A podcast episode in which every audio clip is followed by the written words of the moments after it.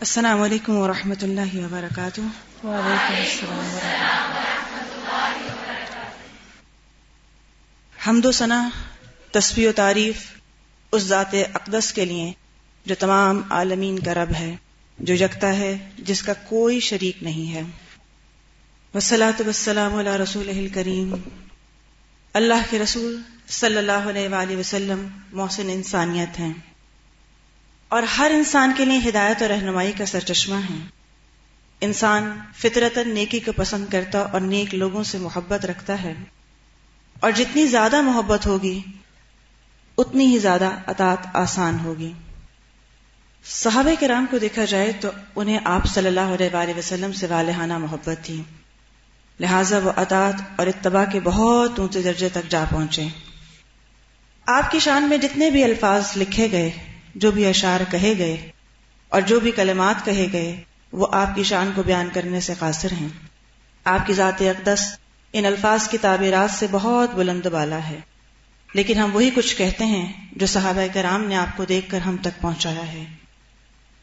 جیسا کہ آج کا موضوع ہے، آپ صلی اللہ علیہ وآلہ وسلم کا حلیہ مبارک، کہ جیسے ہم نے سیرا میں آپ کے تمام اخلاقی اور تمام علمی پہلوؤں کا احاطہ کیا، تو آج ہم آپ کے حلیہ مبارک کے بارے میں بھی جان کر یقیناً آپ سے محبت میں اپنا اضافہ محسوس کریں گے۔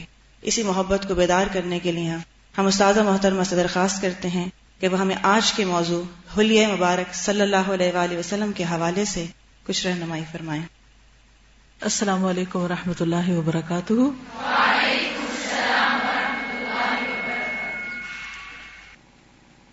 نحمد رسول کریم اما بعد۔ فاعوذ باللہ من الشیطان الرجیم بسم اللہ الرحمن الرحیم رب اشرح لی صدری ویسر لی امری واحلل عقدۃ من لسانی یفقهوا قولی تو یہ بتائیے کہ لفظ حلیہ مبارک سنتے ہی آپ کے ذہن میں کیا خیال ہے؟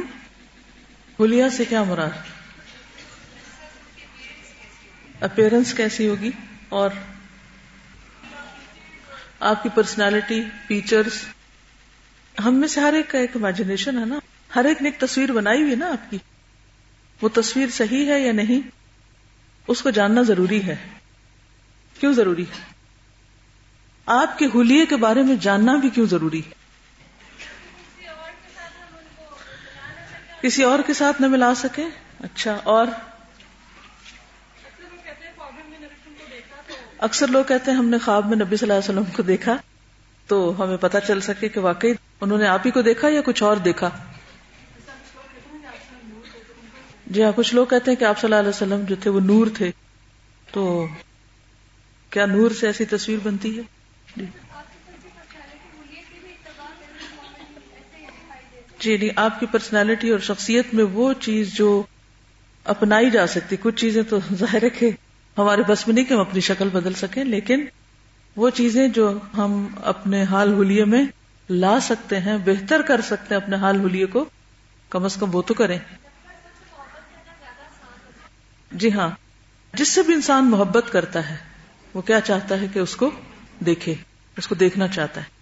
ابویسلی آپ صلی اللہ علیہ وسلم کی کوئی ایسی تصویر بنائی نہیں گئی اور نہ بنانے کی کسی کو اجازت تھی اور نہ ہے، نہ ہوگی۔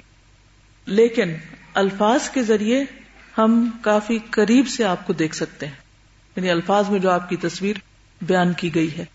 تو اس کو پڑھنا، جاننا، سمجھنا اور اس کی روشنی میں آپ کو پہچاننا، یہ بھی ضروری ہے۔ اور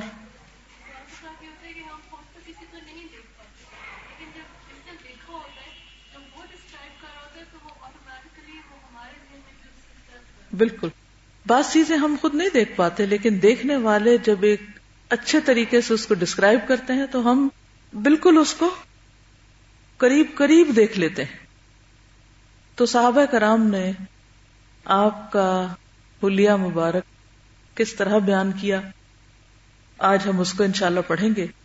اور پھر یہ ہے کہ اس سے یہ بھی پتا چلتا ہے کہ صحابہ کرام کو نبی صلی اللہ علیہ وسلم سے کتنی محبت تھی اور کس کس اینگل سے انہوں نے دیکھا اور کن کن الفاظ میں اس کو ڈسکرائب کیا یہ سب دلچسپی کی بات ہے کہ کس کو کس سے کتنی دلچسپی ہے۔ تو چلیے، شروع کرتے ہیں۔ یا ایوہا النبی، انا ارسلناک شاہدا ومبشرا ونذیرا وداعیا الى اللہ بإذنه وسراجا منیرا وبشر المؤمنین وبشر المؤمنین بأن لهم من اللہ فضلا کبیرا اگر اللہ تعالیٰ یہ بات فرما رہے ہیں تو ماننی ہی پڑے گی۔ بے ان لہم من اللہ فضلا کبیرا اور یہ بالکل سچ بات ہے اور حقیقت ہے۔ کہ آپ صلی اللہ علیہ وسلم کی آمد ہمارے لیے اللہ کا بہت بڑا فضل، احسان اور اس کی رحمت ہے۔ رسول اللہ صلی اللہ علیہ وسلم کا حلیہ مبارک صرف مردوں نے نہیں، ایک خاتون نے بھی بہت زبردست طریقے سے بیان کیا تھا۔ جن کا نام ام معبد ہے۔ ہجرت کے سفر میں دوسرے دن نبی صلی اللہ علیہ وسلم کا گزر ام معبد کے خیمے سے ہوا تھا۔ یہ قدید کے اطراف میں مشلل کے پاس ہوا کرتی تھی جو مکہ سے ایک سو تیس کلو میٹر کے فاصلے پر ہے۔ آپ نے پوچھا حل ایندا کی شعی ان کیا تمہارے پاس کچھ ہے؟ تو اس نے میزبانی سے معذرت کی اور بتایا کہ بکریاں دور دراز گئی ہوئی ہیں یعنی بکریاں دور چرنے کے لیے گئی ہوئی ہیں۔ لیکن ایک بکری پیچھے ہے جو خیمے کے کونے میں ہے، بہت ہی کمزور، مریل سی۔ جس میں دودھ کا ایک قطرہ بھی نہیں۔ تو رسول اللہ صلی اللہ علیہ وسلم نے اجازت لے کر اسے دوہا۔ اور اس بکری نے اتنا دودھ دیا کہ بڑا سا برتن بھر گیا، جسے ایک جماعت بمشکل اٹھا سکتی تھی۔ آپ صلی اللہ علیہ وسلم نے امر محبت کو بھی پلایا، وہ آسودہ ہو گئی، تو اپنے ساتھیوں کو پلایا۔ پہلے اس خاتون کو پلایا، جن کی وہ بکری تھی۔ وہ بھی آسودہ ہو گئے۔ تو خود پیا۔ ترتیب ملاحظہ فرمائی۔ اور دوبارہ دوہ کر برتن بھر دیا اور اسے ام معبد کے پاس چھوڑ کر روانہ ہو گئے۔ جہاں گئے، خیر ہی خیر، برکت ہی برکت۔ آپ کے جانے کے بعد ام معبد کا شوہر گھر پر آیا۔ اس نے دودھ دیکھا تو اسے تعجب ہوا۔ پوچھا کہ یہ کہاں سے آیا؟ تو ام معبد نے پوری بات بتلا دی۔ اور نبی صلی اللہ علیہ وسلم کا سراپا سر سے پاؤں تک۔ اور گفتگو اور طور اتوار یعنی آپ کا جو سٹائل تھا، بہت باریکی سے بیان کیا۔ اس پر ابو معبد بول اٹھا، یہ تو اللہ صاحب قریش ہے، یہ تو وہی شخص ہے۔ میرا ارادہ ہے کہ آپ کا ساتھ اختیار کروں، آپ کا صحابی بن جاؤں۔ اور کوئی راستہ ملا تو ایسا ضرور کروں گا۔ دیکھا نہیں، صرف ہولیا کے بارے میں سن کر اس کو شوق پیدا ہو گیا۔ اور وہ صرف ہولیا نہیں تھا، ساتھ شخصیت بھی تھی، ساتھ آپ کا اخلاق اور کردار بھی تھا۔ ظاہری خوبصورتی اپنی جگہ اٹریکٹ کرتی ہے، لیکن اگر اس کے ساتھ اخلاق کی قوت شامل ہو جائے تو متاثر کیے بغیر نہیں چھوڑتی۔ تو ام معبد نے کیا کہا تھا؟ پہلے ام معبد کے الفاظ میں پلیا مبارک، عربی سنتے جائیے اور آخر میں ترجمہ کروں گی۔ کیونکہ ان الفاظ کی بھی خوبصورتی ہے کہتی ہیں ظاہر الودا ابلج الوجہ حسن الخلقی لم تعبه ثجلة ولم تزر به سعلة وسيم قسيم في عينيه دعج وفي أشفاره وطف وفي صوته صحل وفي عنقه سطع أحور أكحل أزج أقرن شديد سواد الشعر. إذا صمت علاه الوقار وإن تكلم علاه البهاء. أجمل الناس وابهاهم من بعيد وأحسنه وأحلاه من قريب. حلو المنطق فصل لا نزر ولا هذر. كأن منطقه خرزات نظم يتحدرن. ربعة لا تقحمه عين من قصر. ولا تشنأه من طول غصن بين غصنين فهو أندر الثلاثة منظرا وہ احسن قدرن لہور فقا یحفون به إذا قال استمعوا لقوله وإذا أمر تبادروا إلى أمره. محبود محشود لا عابس ولا مفند. کتنا سمجھ آیا؟ بدوی عورت جو آپ کے نزدیک ان پڑھ ہے، اس کی زبان دیکھیے، الفاظ کا چناؤ دیکھیے، کہ سمجھنے کے لیے ڈکشنری کنسلٹ کرنی پڑے۔ اگر آپ کو کرنی آتی ہو تو۔ کہتی ہیں، پاکیزہ روح، پہلے پاکیزگی کا بیان ہے، صاف ستھرا۔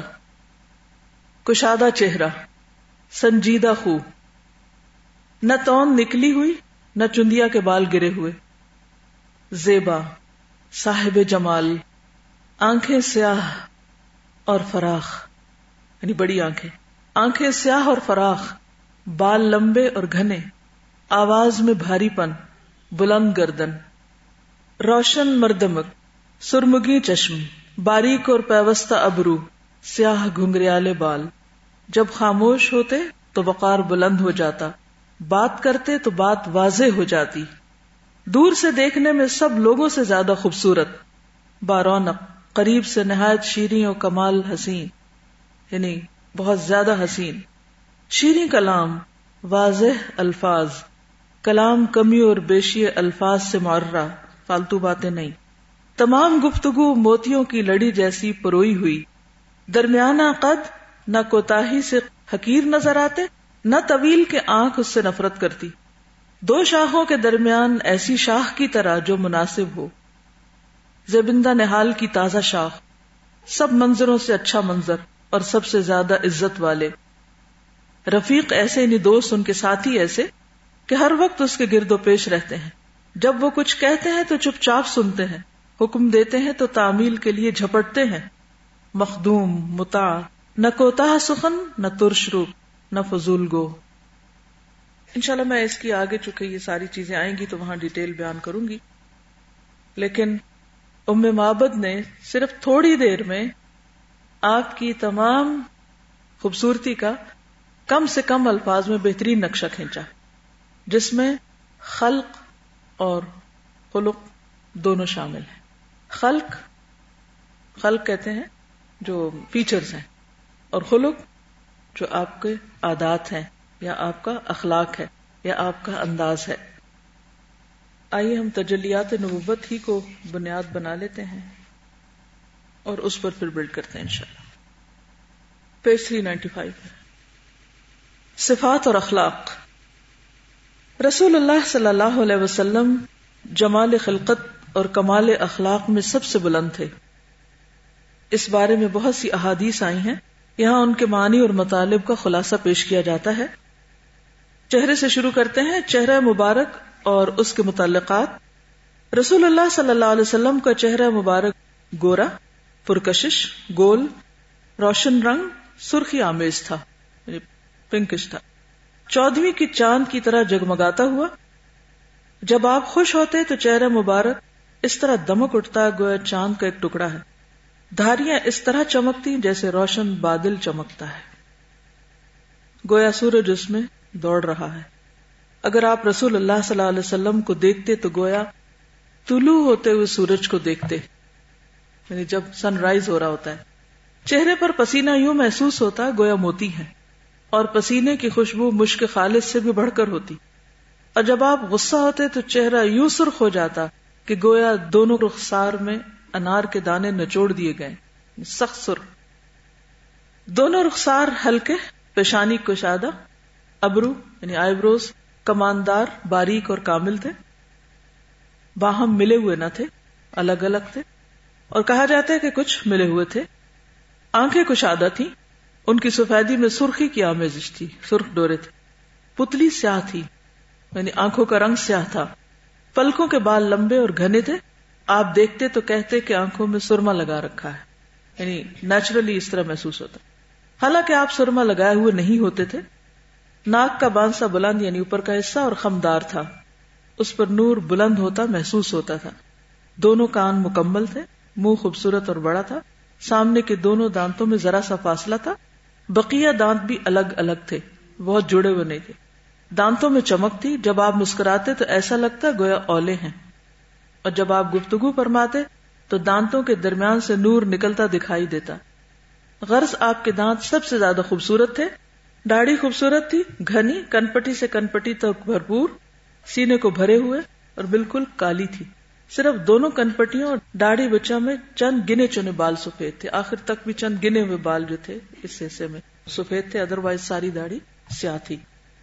کچھ احادیث کی روشنی میں ذرا سی مزید ڈیٹیلز ہم دیکھتے ہیں۔ بخاری کی روایت میں آتا ہے کانا رسول اللہ صلی اللہ علیہ وسلم احسن الناس وجہن رسول اللہ صلی اللہ علیہ وسلم لوگوں میں سے سب سے زیادہ حسین چہرے والے تھے۔ یعنی اس دور میں جتنے بھی لوگ تھے، ان میں سب سے زیادہ خوبصورت آپ ہی تھے۔ اللہ سبحان و تعالیٰ نے آپ کو نہ صرف یہ کہ نبوت سے نوازا، بلند ترین اخلاق سے نوازا ان نقل اعلی خلق عظیم، بلکہ حسن میں بھی کوئی کمی نہ چھوڑی۔ حسان بن ثابت کہتے ہیں، آپ صلی اللہ علیہ وسلم کی مدح میں وہ احسن من کلم ترقت آئی کہ آپ سے زیادہ خوبصورت احسن من کا لم ترقت آئی میری آنکھ نے کبھی دیکھا ہی نہیں آپ سے زیادہ خوبصورت چہرہ میری آنکھ نے کہیں دیکھا ہی نہیں، کبھی نہیں دیکھا وہ اجمل من کا اور آپ سے زیادہ جمال والا، خوبصورتی والا لم تل دن نساؤ عورتوں نے کبھی جنا ہی نہیں، کسی عورت نے ایسا کوئی بچہ جنم دیا ہی نہیں۔ خلق تبر امن کل بن آپ ہر ایب سے پاک پیدا کیے گئے۔ یعنی آپ کسی قسم کے جسمانی ایب کا شکار نہ تھے۔ یعنی آپ کے اندر جسمانی طور پر کوئی ایب نہیں تھا۔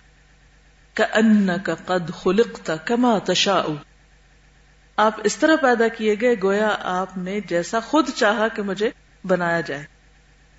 کیونکہ کسی بھی انسان کو اگر پوچھا جائے کہ تم کیسے بننا چاہتے ہو تو وہ کوئی کسر چھوڑے گا۔ لوگ میک اپ کے ذریعے اور پلاسٹک سرجری وغیرہ کے ذریعے اور مختلف حربوں طریقوں سے اپنے آپ کو اپنی مرضی کا بنانے کی کوشش کرتے رہتے ہیں جو کہ پاسبل نہیں ہوتا۔ حسان بن ثابت کہتے ہیں کہ نبی صلی اللہ علیہ وسلم کی خوبصورتی میں کسی قسم کی کوئی کمی نہ تھی۔ گویا آپ سے بڑھ کر کوئی اور خوبصورت نہ تھا۔ آپ کے چہرے کو سورج اور چاند دونوں سے تشبیح دی گئی۔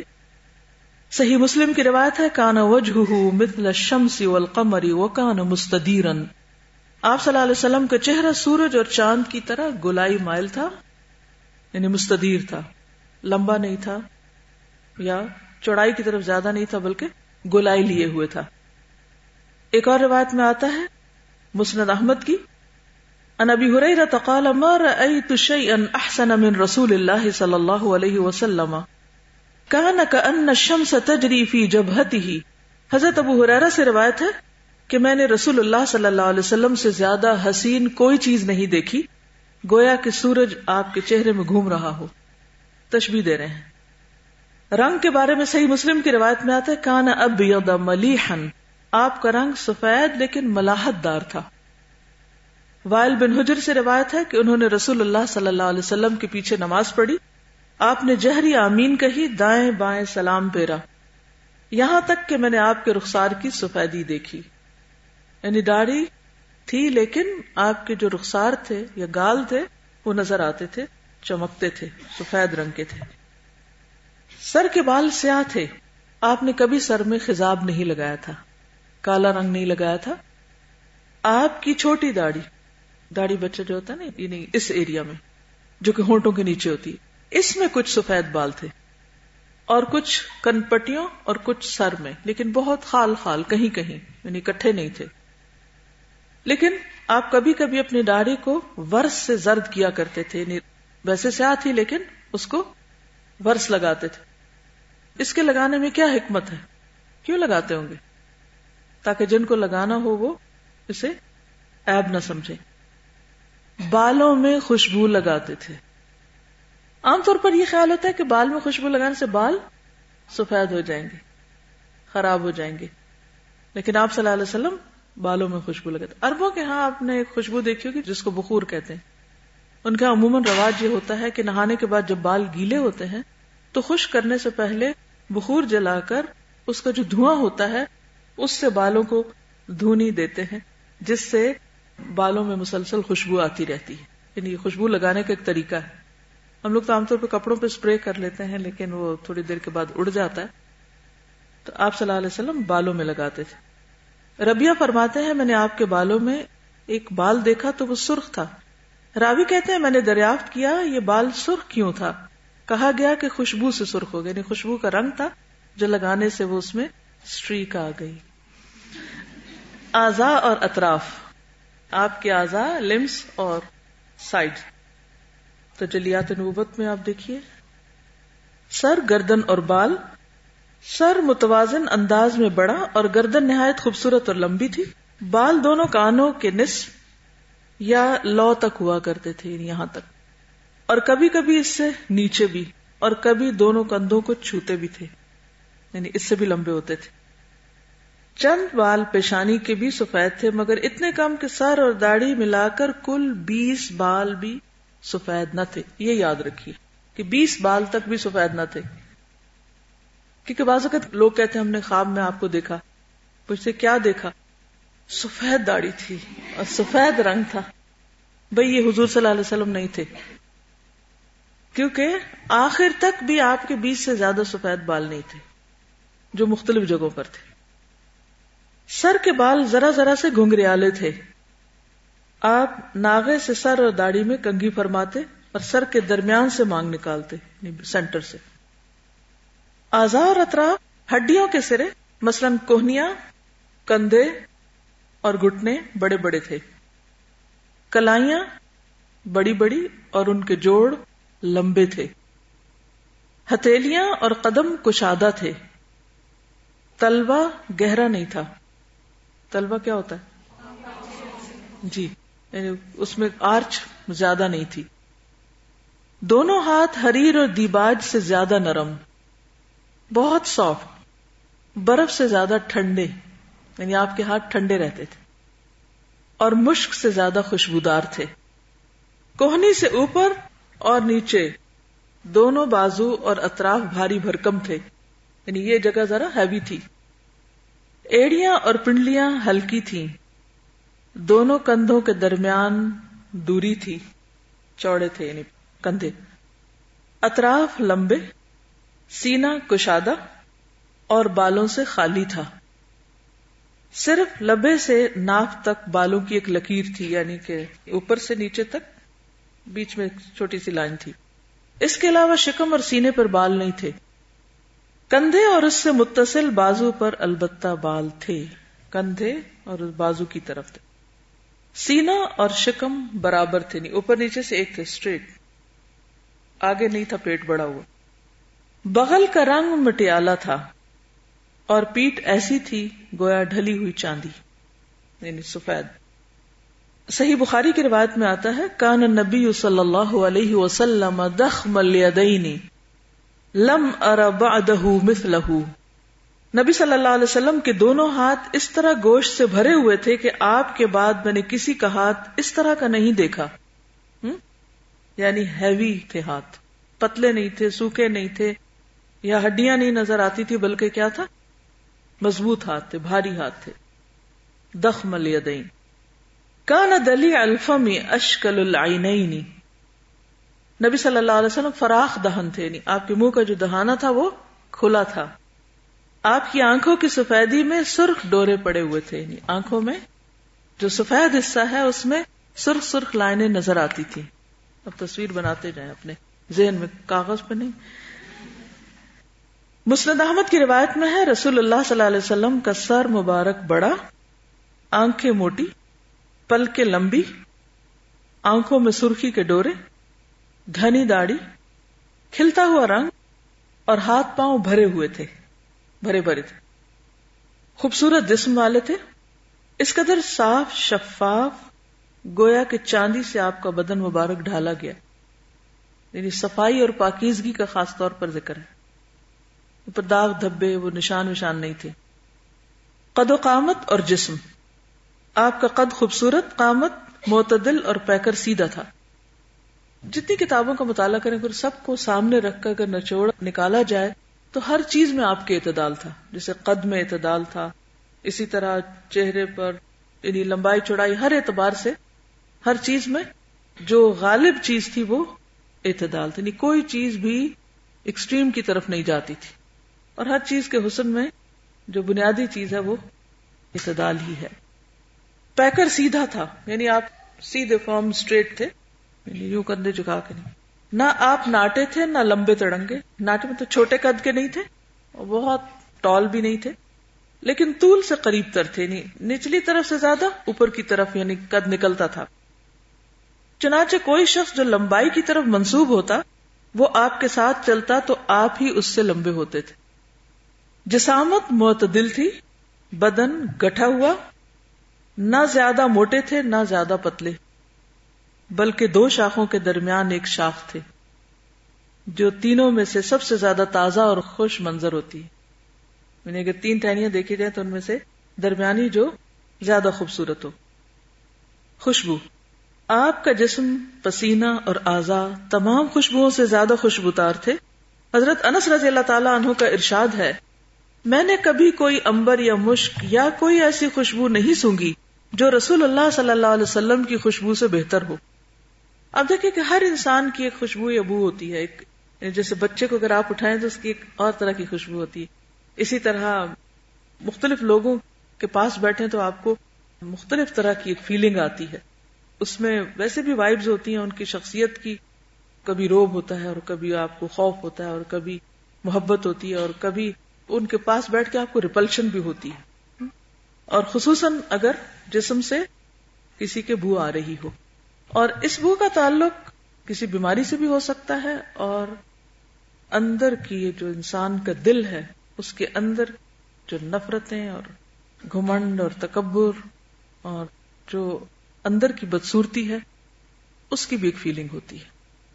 جو لوگ اندر سے پاکیزہ ہوتے ہیں، پاکیزہ خیالات والے ہوتے ہیں اور اچھے اخلاق والے ہوتے ہیں، اچھی سوچ والے ہوتے ہیں، مثبت سوچ رکھتے ہیں ان کی فیلنگ مختلف ہوگی، بنسبت ان کے جو اندر سے حسد سے بھرے ہوئے، نفرتوں سے بھرے ہوئے گرجز پالے ہوئے، ان کے پاس بیٹھ کے آپ کو مختلف طرح کی فیلنگ آئے گی۔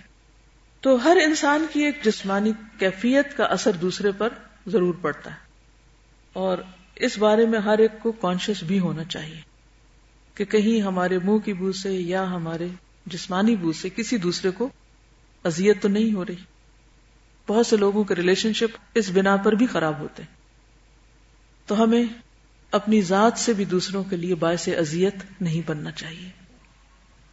حضرت جابر کہتے ہیں، آپ صلی اللہ علیہ وسلم کسی راستے سے تشریف لے جاتے اور آپ کے بعد کوئی اور گزرتا تو آپ صلی اللہ علیہ وسلم کی خوشبو کی وجہ سے ضرور جان جاتا کہ آپ یہاں سے گزرے ہیں۔ آپ صلی اللہ علیہ وسلم کسی آدمی سے مسافہ فرماتے تو وہ دن بھر اس کی خوشبو محسوس کرتا۔ اور آپ صلی اللہ علیہ وسلم کسی بچے کے سر پر اپنا ہاتھ پھیرتے تو اس کی خوشبو کی وجہ سے وہ بچوں کے درمیان پہچان لیا جاتا۔ حضرت ام سلیم رضی اللہ تعالی عنہا نے آپ کا پسینہ ایک شیشی میں محفوظ کر رکھا تھا۔ اسے خوشبو میں ڈالتی تھی کیونکہ وہ سب سے عمدہ خوشبو تھی۔ اس کے علاوہ آپ کو خوشبو پسند بھی بہت تھی۔ آپ خوشبو پسند کرتے تھے۔ ایک روایت میں آتا ہے، رسول اللہ صلی اللہ علیہ وسلم کے پاس سکہ یعنی خوشبو کا مجموعہ تھا، جس سے آپ خوشبو لگاتے تھے۔ یعنی ایک خوشبو کے اندر آپ نے بہت سی جمع کر رکھی تھی۔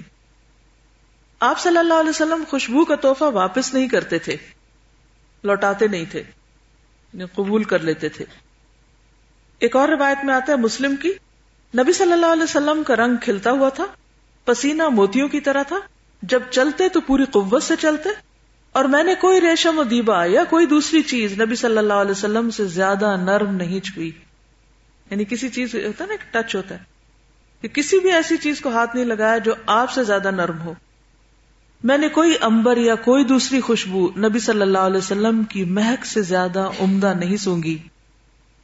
ایک اور روایت میں آتا ہے، نبی صلی اللہ علیہ وسلم کی خدمت میں ایک ڈول پیش کیا گیا۔ نبی صلی اللہ علیہ وسلم نے اس میں سے کچھ پانی پیا اور ڈول میں کلی کی۔ پھر اس کو کنویں میں الٹا دیا گیا، جس سے وہ کنواں مشک کی طرح مہکنے لگا۔ ہو سکتا ہے کہ آپ لوگوں کے لیے یہ چیزیں بڑی انوکھی ہوں، کیونکہ اب دنیا میں کوئی ایسا شخص ہے نہیں کہ جہاں سے آپ تصدیق کر سکیں کہ کیا واقعی ایسا ہوتا ہے۔ تو یہ سب کچھ بحثیت نبی، بحثیت انسان اور بحثیت ایک مقدس ہستی کے اللہ تعالیٰ نے آپ کو دوسروں کے مقابلے میں وافر مقدار میں دیا گیا اور یہ آپ کے معجزات میں سے بھی ہو سکتا ہے۔ اگر صحابہ کرام نے اس میں کوئی مبالغہ رائے کی ہوتی تو دوسرے انکار کر دیتے کہ یہ تم کیا کہہ رہے ہو، ایسا تو تھا ہی نہیں۔ تو یہ ایک نہیں، بے شمار ایسی روایات ہیں اور صحیح روایات ہیں جن کا نچوڑ اور خلاصہ آپ کے سامنے رکھا جا رہا ہے۔ نبی صلی اللہ علیہ وسلم جب دھونی لیتے تھے تو اود کی لیتے تھے، جس میں اور کسی چیز کو نہ ملاتے تھے۔ لیکن کبھی اود میں کافور ملا لیتے تھے۔ حضرت عائشہ کہتی ہیں کہ میں رسول اللہ صلی اللہ علیہ وسلم کو احرام باندھنے سے قبل میرے پاس جو عمدہ قسم کی خوشبو ہوتی تھی، ان میں سے سب سے اعلی قسم کی خوشبو لگاتی۔ یہاں تک کہ میں آپ صلی اللہ علیہ وسلم کی داڑھی اور سر مبارک میں اس کی چمک دیکھتی۔ یعنی اتنی زیادہ وہ لگاتی تھی کہ وہ خوشبو اوپر جیسے تیل کی طرح چمکتی ہوئی نظر آتی تھی۔ بہت زیادہ استعمال کرتے تھے خوشبو۔ اور عمدہ خوشبو۔ بعض لوگ خوشبو تو لگا لیتے ہیں، لیکن اس سے دوسروں کو سر درد ہو جاتی ہے۔ شاید ان کی اپنی چوائس ہی ایسی ہوتی ہے یا ان کو خود محسوس نہیں ہوتا انہوں نے کیا لگایا ہوا ہے۔ لیکن دوسروں کے لیے وہ خوشبو بھی تکلیف دہ ہوتی تو اس کا بھی خیال رکھیں کہ آپ کیا لگا رہے ہیں کہ اس کا نتیجہ کیا ہوگا افیکٹ کیا ہوگا۔ رفتار۔ رسول اللہ صلی اللہ علیہ وسلم بہت تیز رفتار تھے، تیز چلتے تھے۔ بازار میں چلنے والے شخص کی رفتار سے چلتے تھے۔ درماندہ اور سست نہ تھے۔ کیا نہ تھے؟ درماندہ یعنی تھکے ہارے۔ ٹائرڈ ایسے نہیں تھے۔ اور سست نہ تھے۔ کوئی آپ کا ساتھ نہ پکڑ پاتا۔ یعنی آپ کے ساتھ جو چلتے تھے وہ تھک جاتے۔ حضرت ابو حرار رضی اللہ عنہ فرماتے ہیں، میں نے کسی کو رسول اللہ صلی اللہ علیہ وسلم سے بڑھ کر تیز رفتار نہیں دیکھا۔ گویا زمین آپ کے لیے لپیٹ دی جاتی تھی۔ ہم تو اپنے آپ کو تھکا مارتے اور آپ بے پرواہی سے چلتے رہتے تھے یعنی آپ کو پتہ ہی نہیں چلتا تھا۔ آپ کو فکر ہی نہیں ہوتی تھی آپ کو اسٹریس لے کے نہیں چل رہے ہوتے تھے۔ کیونکہ ہمیں اگر تیز چلنا پڑے تو ہمیں تو ایفرٹ لگانی پڑے کانشیسلی چلنا پڑے۔ لیکن آپ کی وہ ایک روٹین تھی نارمل بات تھی آپ کے لیے۔ آپ صلی اللہ علیہ وسلم جب قدم رکھتے تو پورا قدم رکھتے۔ تلوے میں گہرائی نہ تھی، جب مڑتے تو پورے مڑتے۔ سامنے ہوتے تو مکمل، پیچھے مڑتے تو مکمل۔ چلتے تو جھٹکے سے اٹھتے اور یوں چلتے گویا ڈھلوان سے اتر رہے ہیں۔ پھر جھٹکے سے پاؤں اٹھاتے اور نرمی سے چلتے یعنی پاؤں گسیٹ گسیٹ کر نہیں چلتے تھے۔ اس طرح چلنے سے ویسے بھی نقصان ہے، کیونکہ آپ دیکھیے کہ آپ کے پورے مسل جو ہیں وہ اس طرح یعنی ایکٹیو نہیں ہوتے یا ان کی ایکسرسائز نہیں ہوتی، کیونکہ آپ نے جب ان کو گسیٹ لیا تو وہ وہ بھی سست ہو گئے۔ پاؤں اٹھانے میں ایفرٹ لگانی پڑتی ہے نا۔ اٹھا کے دیکھیں۔ گسیٹ کے اور اٹھا کے دیکھ تھوڑا سا ایسے بیٹھے بیٹھے اٹھائے ذرا۔ فرق پڑتا ہے؟ اچھا اب گسیٹے پاؤں۔ گسیٹنے اور اٹھانے میں فرق ہے؟ کتنا فرق ہے؟ بہت سارا۔ بس یہی سے چال ٹھیک کر لیں اپنی۔ سنت سمجھ کے۔ پاؤں گھسیٹ کے نہیں چلنے۔ اس میں دوسروں کو تو اذیت ہوتی ہے، اپنا بھی بڑا نقصان ہو جاتا ہے۔ لیکن افسوس یہ کہ ہمیں عام طور پر کوئی بتاتا بھی نہیں کہ ہم کیا غلط کام کر رہے ہیں۔ تو بچپن سے عادتیں پڑ جاتی ہیں نا۔ تو بچپن میں ہی بچوں کو آپ نوٹ کریں کہ کس طرح چل رہے ہیں۔ جھٹکے سے مراد کیا ہے؟ یعنی جھٹکا دے کے نہیں چلتے تھے، مراد یہ ہے کہ مکمل پاؤں ایک دم اٹھاتے تھے۔ سیدھا۔ لیکن ویسے آپ کی چال کیسی تھی؟ جس میں نرمی تھی۔ جیسے سورت الفرقان میں آتا ہے، وہ عباد الرحمان الدین یمشون الردی ہن یعنی پاؤں اٹھاتے تھے رکھتے نرمی سے تھے۔ اس میں سے شور نہیں آتا تھا کہ پاؤں مارتے ہوئے نہیں چلتے تھے۔ ولا یدربنا بے ارجلہن لیعلم ما یخفین من زینتہن اللہ تعالیٰ نے خاص طور پر کس کو منع کیا ہے؟ عورتوں کو، کہ زمین پر پاؤں مار کر نہ چلیں، تاکہ ان کی خفیہ زینت ظاہر نہ ہو۔ ایک حدیث میں آتا ہے کہ رسول اللہ صلی اللہ علیہ وسلم جب چلتے تو پیر زمین پر گاڑ کر چلتے تھے یعنی جما کے پاؤں چلتے تھے۔ ادا مشا تکف جب آپ چلتے تو آگے جھکتے ہوئے دباؤ ڈال کر چلتے تھے۔ ایسا چلتے گویا ڈھلوان سے اتر رہے ہیں یعنی جما کے مضبوط۔ اور پورا پاؤں اٹھا کے پورا رکھتے تھے یعنی یوں نہیں جاتے تھے بلکہ اوپر نیچے۔ ٹھیک ہے؟ اور پھر یہ کہ سستی اور ڈھیلا پن نہیں۔ اور جیسے نا کہ کندھے جھکے ہوئے نہ ہو ایک اور روایت میں آتا ہے کہ آپ چلتے ہوئے ادھر ادھر نہیں دیکھتے تھے، سامنے دیکھتے تھے۔ اذا مشا لم یلتفت جب چلتے تو بلا ضرورت ادھر ادھر نہ دیکھتے۔ اس کا کیا نقصان ہوتا ہے جب ہم چلتے ہوئے ادھر دیکھ رہے ہوتے ہیں؟ ٹکر مارتے ہیں اور دوسروں کو تکلیف دیتے ہیں۔ جی مقصد پہ فوکس نہیں۔ حدیث میں آتا ہے کہ جب رسول اللہ صلی اللہ علیہ وسلم چلتے تو صحابہ آپ کے آگے چلتے اور آپ کی پشت فرشتوں کے لیے چھوڑ دیتے۔ He was a leader like a shepherd shepherd کس طرح چلتا ہے؟ کہاں چلتا ہے؟ پیچھے چلتا ہے اور ریوڑ کو آگے رکھتا ہے۔